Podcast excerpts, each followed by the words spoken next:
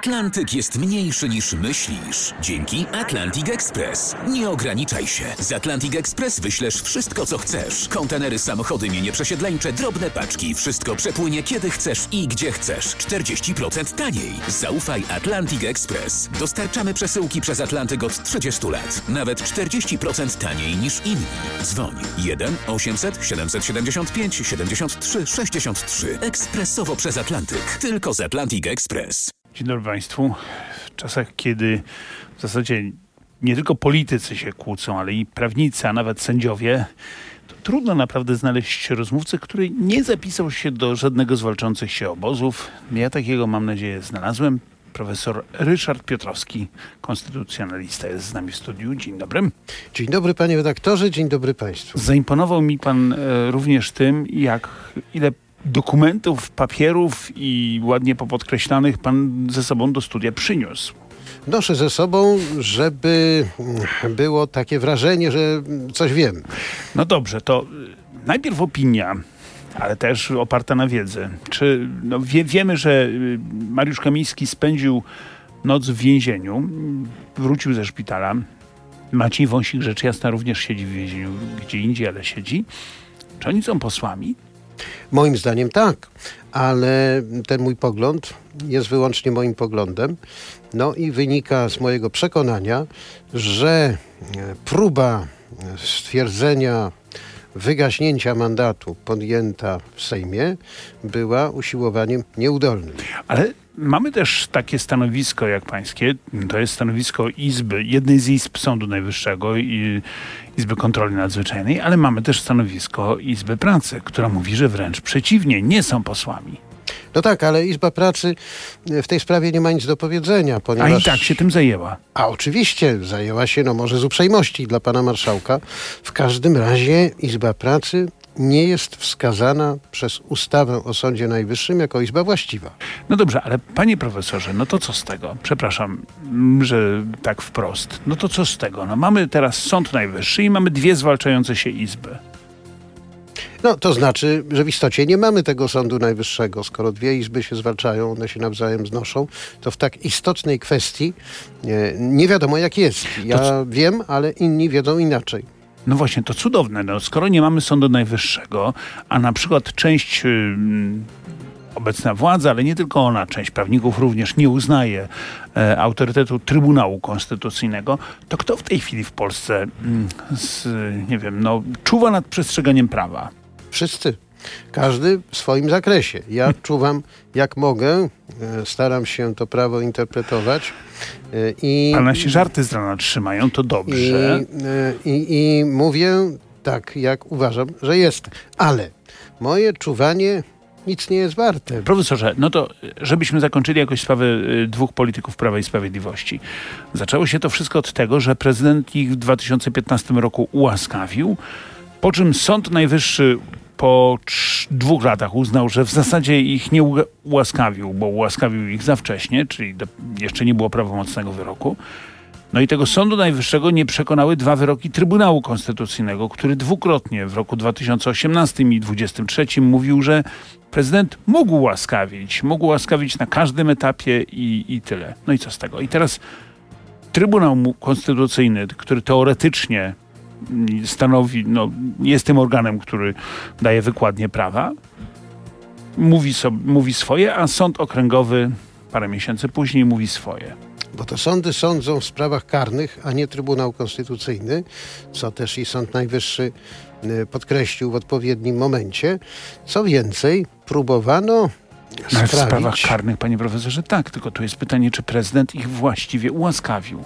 Zdaniem Sądu Najwyższego nie ułaskawił ich właściwie. Ale zdaniem Trybunału tak. I co, i co Ale teraz? Sąd Najwyższy jest od sądzenia w sprawach karnych, a nie Trybunał. To sąd okręgowy był akurat. No, ale Sąd Najwyższy stwierdził, że w tej sprawie e, ułaskawienie przed prawomocnym wyrokiem jest nieskuteczne i Sąd Okręgowy tego się trzymał. Profesor Ryszard Piotrowski został tu zaproszony, żeby sprawę ułatwić, a tymczasem jak przystało na prawnika, konstytucjonalistę sprawę utrudnia i gmatwa.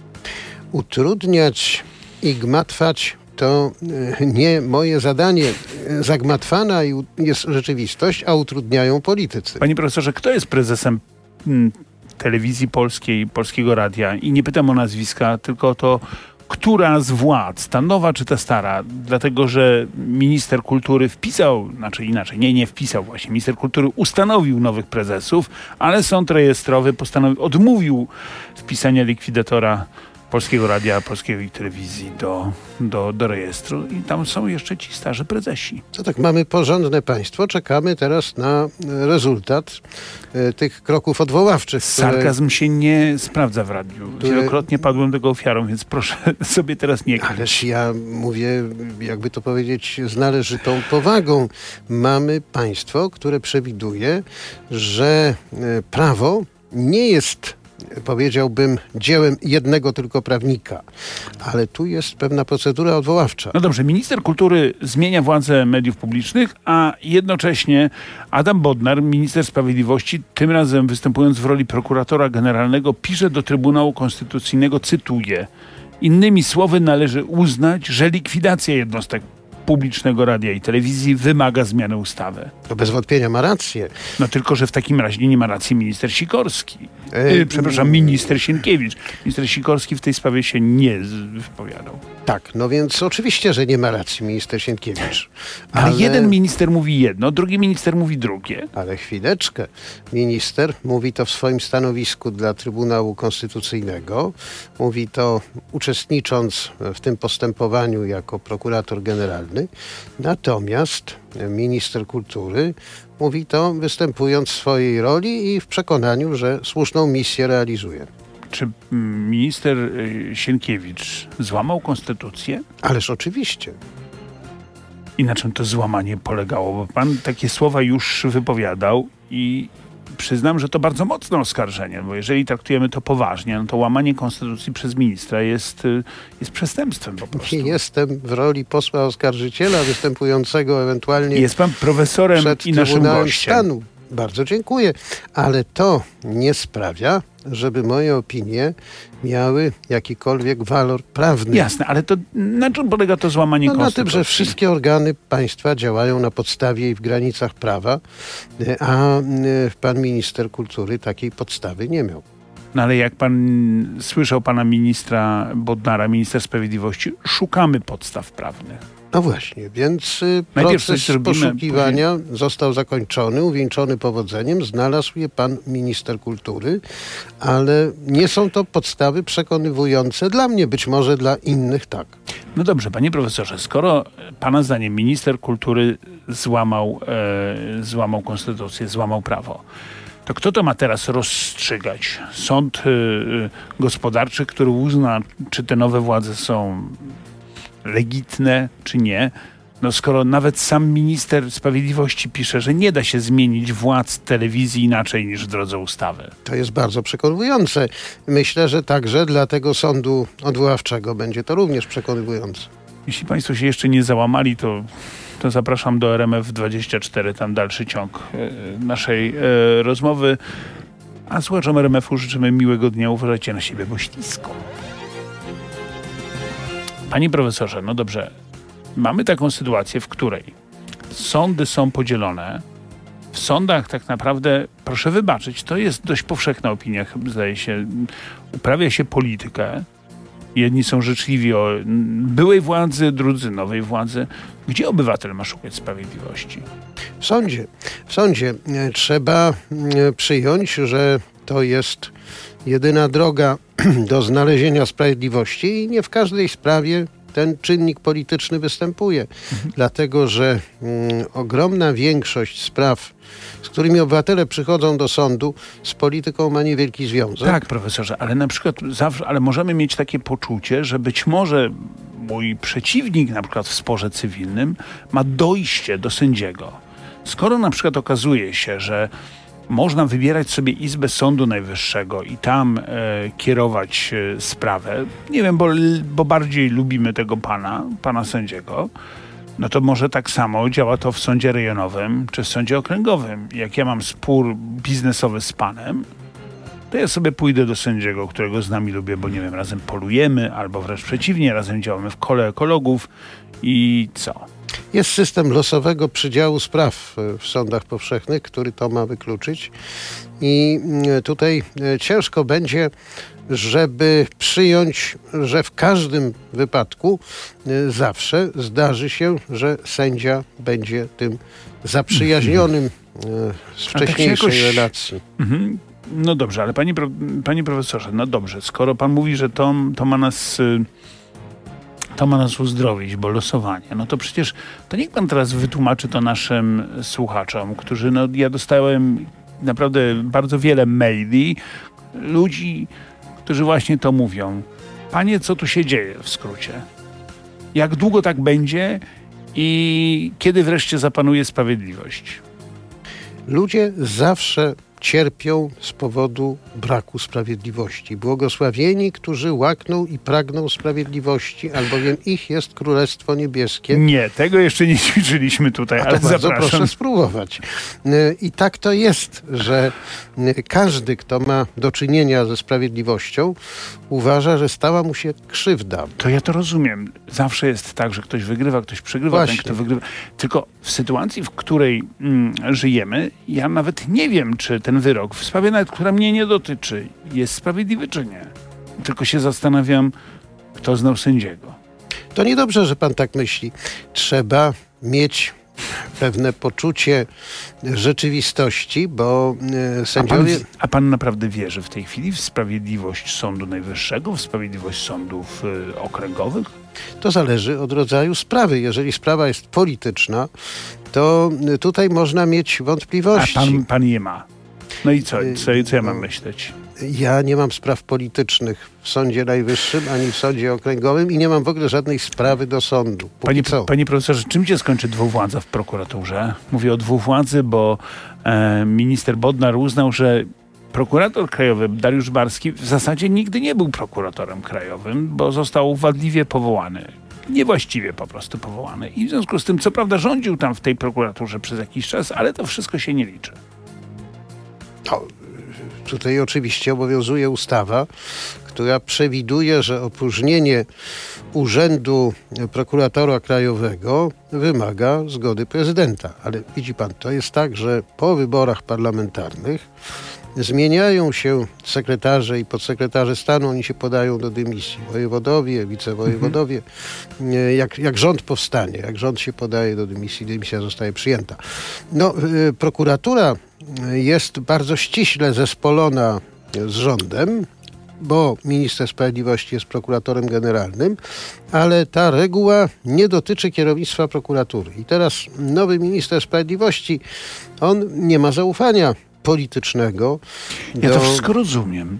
To wiemy, tylko że No. z drugiej strony no, jest ustawa o prokuraturze krajowej i prezydent na przykład y, e, protestując przeciwko zmianie, przeciwko odwołaniu Dariusza Barskiego mówi hola, hola panowie, nie postępujecie zgodnie z ustawą, trzeba zgodnie z ustawą mnie spytać o zdanie, trzeba zgodnie z ustawą odwoływać, ale nie szukać szy, takich y, no, sztuczek. No, wszystko się zgadza, tylko że nowa większość ma żal, ponieważ w lipcu wprowadzono... Niech się pan nie gniewa, co to jest za... E, co to jest za mm, źródło prawa? Mam żal.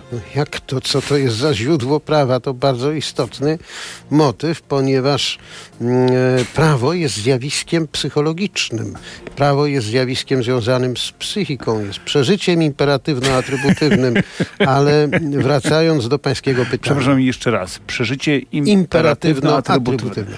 Ale Czego państwo nie rozumiecie? To jest państwa indywidualne przeżycie imperatywno-atrybutywne. Tak, tak, no ale to nie ja wymyśliłem, nie ja to wymyśliłem. Nie, ale jakby państwa na przykład zatrzymała drogówka teraz, to państwo mogą powiedzieć, nie mogę spełnić pańskiej prośby, bo mam żal i kieruję, a panem kieruje przeżycie imperatywno-atrybutywne. Widzi pan, ja próbuję wyjaśnić motywy działania większości, a pan próbuje je sprowadzić do takiego prostego poglądu, że oni po prostu naruszają prawo. Nie. Tak, naruszają, ale ja mają chcę swoje sprowadzić powody. to wszystko. Oczywiście, że mają powody. No właśnie. To jest prawda. Każdy ma jakieś swoje powody. No, znaczy, przepraszam, ale to akurat jest argument też trochę od czapki, no bo złodziej kradnąc też ma swoje powody. Na przykład chęć wzbogacenia się jest powodem. Wszystko się zgadza, ale trzeba zrozumieć motywy działania większości. To nie znaczy, że trzeba je zaakceptować. I rozumiem te na przykład motywy. To, że minister sprawiedliwości chce mieć wpływ na prokuraturę jest całkowicie dla mnie No, zrozumiałe. ustawa mówi, że minister sprawiedliwości wydaje polecenia prokuratorom za pośrednictwem prokuratora krajowego. No, to, i teraz nie wierzy, że prokurator Barski będzie wykonywał jego polecenia, tak? A to A wygląda. to może najpierw by to sprawdził. Nie wiem, może sprawdzał, już wezwał do dymisji prokuratora Barskiego, ale pan prokurator Barski tej dymisji nie zechciał złożyć. Wobec tego zauważono, że nie jest prokuratorem. No, rządzi w tej chwili ten, kto ma policję, panie profesorze. No tak zawsze było. No tak, tylko że zawsze można było też odwołać się do sądu, a teraz Można. Tak. Jeśli policja pana źle potraktuje, może pan się odwołać do sądu. mhm, mogę też napisać na Berdyczów. Nie, dlaczego na Berdyczów? Do konkretnego sądu i można sądzić, że zostanie pan sprawiedliwie potraktowany. A można też sądzić inaczej. No, to już zależy od okoliczności, które będą tutaj istniały i od pańskiego doświadczenia, jeśli, jeśli jednak. Panie profesorze, czy ja mam y, słuszne poczucie, że pan sobie cały czas tutaj y, lekko pokpiwa? Odwrotnie, to pan cały czas... Nie, ja to nie lekko, ja to hardkorowo, ale No to pan ja lekko. No właśnie, mam wrażenie, że pan mówiąc pewne rzeczy y, cały czas... Panie redaktorze, Pańskie wypowiedzi zawierają loku, y, takie, mamy tu lokowanie sarkazmu. Panie redaktorze, jakże można inaczej odpowiedzieć na mm, pańskie e, to mm, takie powiedziałbym zasadnicze, zasadnicze pokpiwanie. Dobrze, a teraz zupełnie serio. Zupełnie, zupełnie serio i zadam to pytanie naprawdę Czy bardzo to poważnie. możliwe? Mhm. To jest pytanie takie, jak to wszystko można, czy można to uporządkować? Czy jest jakiś sposób na to, byśmy na przykład uznali w swej większości, nie bacząc na to, kto jest z której e, politycznej czeredy, że okej, że mamy jakiś Sąd Najwyższy, że mamy jakiś Trybunał Konstytucyjny, że jest jakaś sprawiedliwa władza, nawet jeśli złożona z ułomnych ludzi, to w swej istocie sprawiedliwa. To pogląd, że władza jest niesprawiedliwa, jest bardzo arbitralny.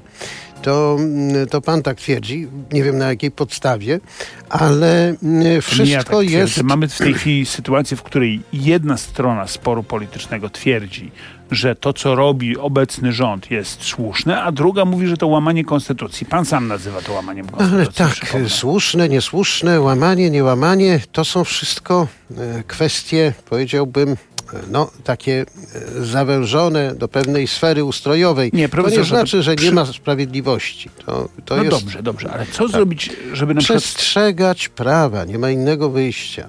Trzymać się postanowień Konstytucji. Ale każdy ją rozumie inaczej. Nie, to każdy ją rozumie jak chce. Konstytucja jest jedna, wszyscy mają swoją, Mhm. ale trzeba uzgodnić pewne, powiedziałbym, fundamentalne rozumienie Konstytucji, podstawowe Ale rozumienie jak to, to Konstytucji. znaczy, trzeba uzgodnić, ja się właśnie z tym zgadzam. Trzeba uzgodnić, że Tak. pewne fakty są niezaprzeczalne. Jak jest napisane, że tak, to znaczy, że tak i nic inaczej. No tylko jak do tego doprowadzić? Krzysztof Bosak proponuje, ale nikt go nie chce słuchać, bo to mała partyjka i nikt ci się nie przejmuje jej głosem. Krzysztof Bosak mówi, zmieńmy konstytucję, doprowadźmy do resetu konstytucyjnego. Zacznijmy od nowa, wybierzmy nowy Sąd Najwyższy, nowy Trybunał Konstytucyjny, nową Krajową Radę Sądownictwa. To dobry pomysł? Nie, niedobry. Niedobry, dlatego że po pierwsze słowo reset jest tutaj e, takim e, słowem, które, wie pan, zakłada odejście od istniejących reguł. Nie, nie ma powodu, żeby od konstytucji odchodzić i żeby ją zmieniać. A poza tym, jeżeli byśmy chcieli konstytucję zmieniać, to trzeba byłoby powiedzieć, że obecna większość wybiera zawsze w pewnym momencie określonego dnia ten Trybunał Konstytucyjny, a także Sąd Najwyższy. Można by na przykład wprowadzić inne reguły, że sędzią Sądu Najwyższego, albo inaczej, na przykład sędzią y, Trybunału Konstytucyjnego zostaje ktoś, kto ma 3 czwarte głosów. Ale to nie jest y, mm, rozwiązanie, które y, pozwoli uniknąć sytuacji, w której to trzy czwarte głosów powołuje raz powiedzmy na 9 lat cały Trybunał Ale 3 czwarte Konstytucyjny. głosów to jest wystarczająco dużo, żeby to em, oddalić od takich...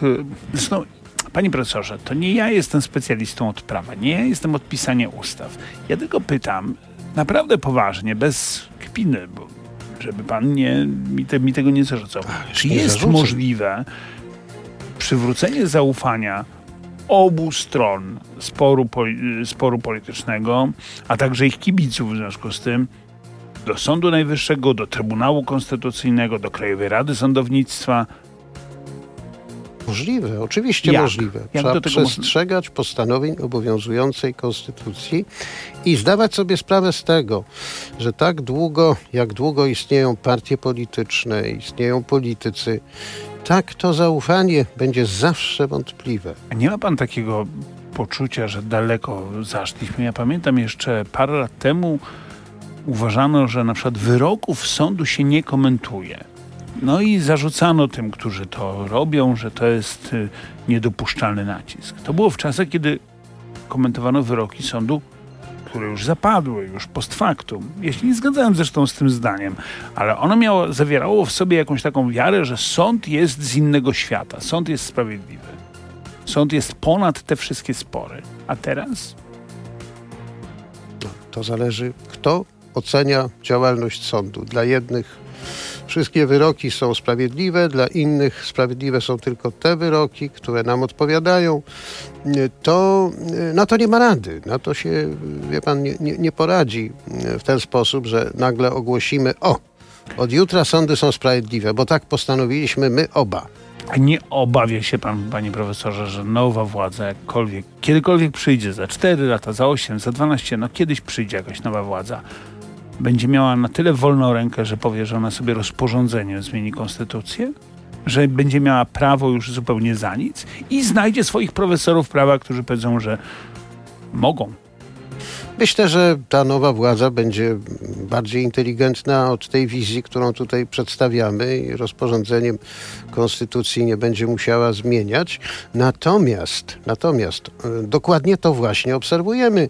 Przez 8 lat była pewna władza, która uważała, że będzie do końca świata i jeden dzień dłużej. Pan ją bardzo ostro krytykował. No Przyszła właśnie. nowa władza No właśnie. i pan krytykuje nową władzę jeszcze ostrzej. Może się po prostu Dlaczego pan, jeszcze ostrze? może się Tak panu po prostu ostro. ustrój nie podoba. O, to jest bardzo dobre spostrzeżenie, ale ustrój jest ten sam. Tylko, że wypełniają go różnymi treściami e, ci, którzy uważają, że będą rządzić e, do końca świata i jeden dzień dłużej. Każda władza ma to do siebie. Czy uważa, że będzie rządzić zawsze? Ależ to oczywiste.